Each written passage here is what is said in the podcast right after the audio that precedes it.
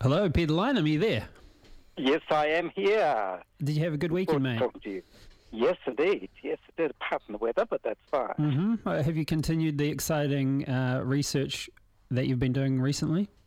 I am full on in research. I just you can't keep me away from it. I'm so excited by it. I might sound mad, but I have taken a moment off this afternoon to try and sort through enormous piles of books and documents that I've got um, in my wash house. I'm trying to get them to some sort of order so I can find them. Yes. Uh, So, you how know, to keep is it the- dry in the wash house? Um, I've got a dehumidifier going permanently in the Ah. wash house, and the washing machine is not used very often, so it's a stupid solution. But mine is a very unique wash house, jammed with books and periodicals and journals and you name it.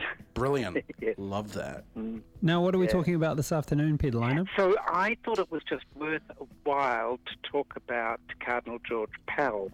Um, he he's already buried, um, but only just dead and buried.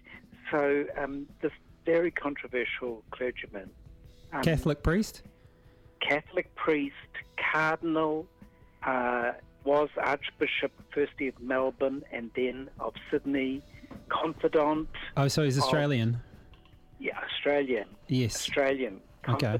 of, of Benedict, brought over to sort out the Vatican Bank's problems, went back to Australia to go to prison.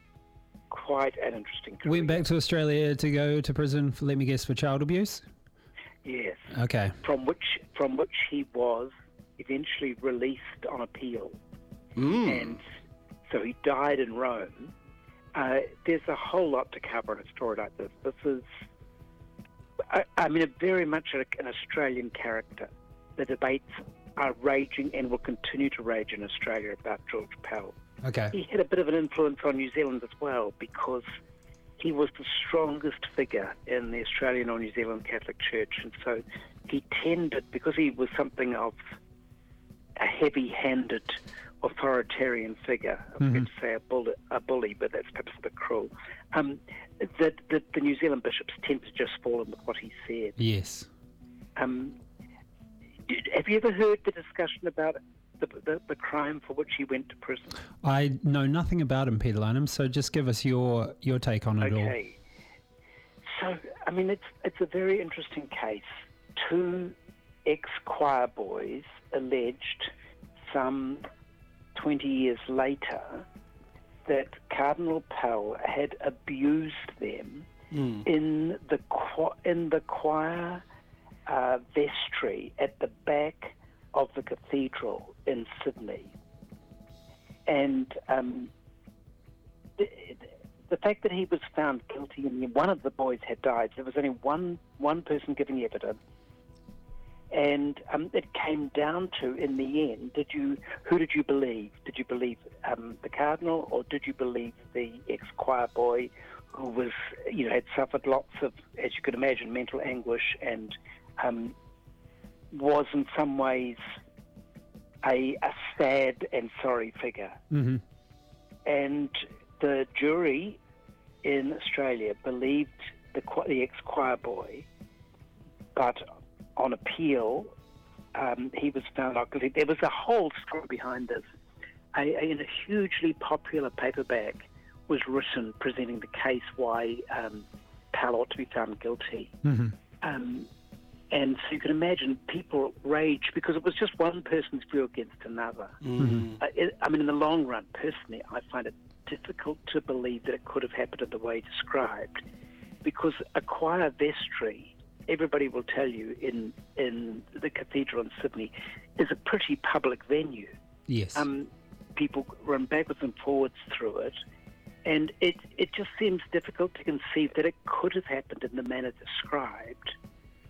And in the moment a story's details are disturbed, you don't know what to believe. I mean, it could have been misplaced into other contexts. hmm Um, you know, maybe it happened at another time, another circumstance. But of course, then it's very difficult to convict with the evidence is messed up.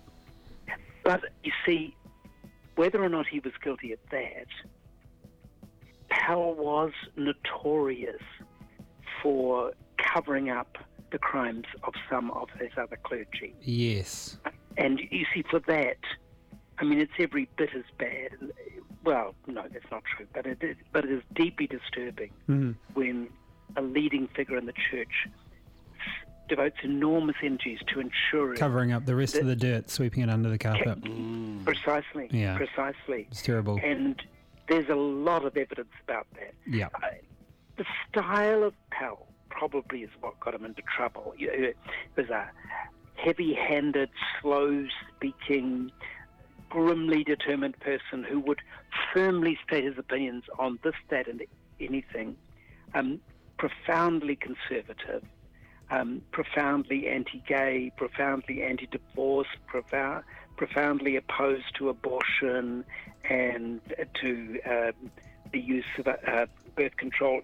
You name it. He wasn't frightened to state what he thought, and none of that endeared him to Australians, as you could imagine. Mhm. Um, but it, it is the, it's the strange side that this extraordinary man is then, even while there's allegations raging around him, is is brought by Pope Benedict um, over to Rome, and then Pope Francis entrusts him with the job of trying to clean up the Vatican's finances. And I, I- mean, I sitting in Australia and, to sort out the Vatican's finances is a classic bull in a china shop. You know, it, it was rough, Mhm. uh, and many people will say it was very effective because he wouldn't stand for all the intrigue that went behind an Italian finance house that Yes. had wasted unbelievable amounts of Vatican money on ridiculous projects. And I mean, how guilty they were is another question. But he, his forthrightness, got him there. But but what a turn of events when he was then summoned back to Australia Mm. to, to to to go from the Vatican into a, a Sydney prison must have at the age of eighty. Yes. Pretty shocking. Yeah. Um, pretty shocking events.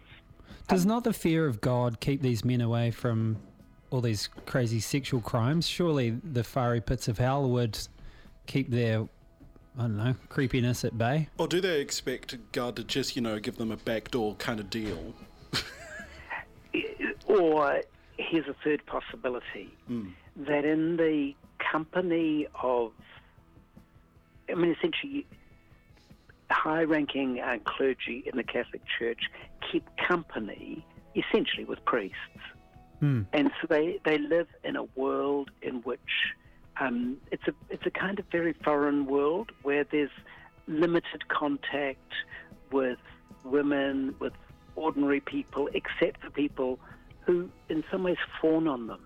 Mm. Because yeah, just the very way in which, whenever you do your job in in high office in the Catholic Church, maybe not in the ordinary priesthood, but in high office, you know, you're dressed in frilly lace, and you're you, you can expect an old world decorum to you. I think there's a there's an easy detachment that comes from reality hmm in, in that world. Um, and I think that's all part of it. With his colleagues, I mean, he was a, he was a very efficient runner of these huge dioceses of Melbourne and, and Sydney, which were massive jobs. He wasn't frightened of hard work. But I, I agree, there is something just a bit rarefied about the world of, um, especially cardinals, I think. A kind of fantasy world. Should it just be modernized, maybe? And it should be seen as okay for these priests and nuns to have, I don't know, just healthy relationships with other people. Well, um, you could say that, that if they'd gone that way, um, there would have been a reformation. They would all they all be Episcopalians or Anglicans, you see, because in some ways that's the line that separates Anglicans from from Catholics. Right. Yes. Um, and the the determination to hold on to a priesthood has to do with it for, for Catholicism. This is very important to understand. Mm. The, the Catholic priest is linking humans to God, and therefore has, should have as few links with ordinary life as possible Okay. because Bizarre. that, that, that well fr- from the 1090s you see the catholic priesthood in the first uh, thousand years of the christian church. Most of them had been married informally at least. Um, but in the great reforms that were undertaken by gregory VII um, in the 1090s um, the aim was to because there was an emphasis that the Catholic, the priest alone, could handle the sacred body and blood of Jesus, you know, and turn ordinary bread into the body and blood of Christ. Um, that therefore they needed to have as few connections, especially, and that this is in a way the Catholic fear of sex. Um, you know, sex was the pollutant which might degrade your possibility of linking humans to God. And so they create this very elevated notion of the priest. Uh, and the price of that is that these are still mortals, humans, dealing with this, with all the fallibilities of humans. hmm Um, so there's the pu- that's the puzzle about the priesthood. Increasingly, I think most priests in today's world, I mean, in New Zealand, nobody treats priests with any great respect. Um, and uh, talk to Catholic priests, and you quickly discover that uh, the, probably the biggest problem is that they're lonely. Mm. You know, be- Yeah, totally. um, it's hard for them to have natural, comfortable relationships. But most have found ways around that and have a community of friends around them, Mhm. and that makes life bearable. Yes. But it's it's it's a tough world where you're either seen as an abuser or the one closest to God. hmm Yeah. yeah. Either side of the fence. It doesn't sound too yes, good. precisely. Yeah. Yes. All right. Hey, Peter Lineham, thank you very much for a fantastic edition of That's the Spirit. We'll look forward to speaking with you next week, mate. Indeed.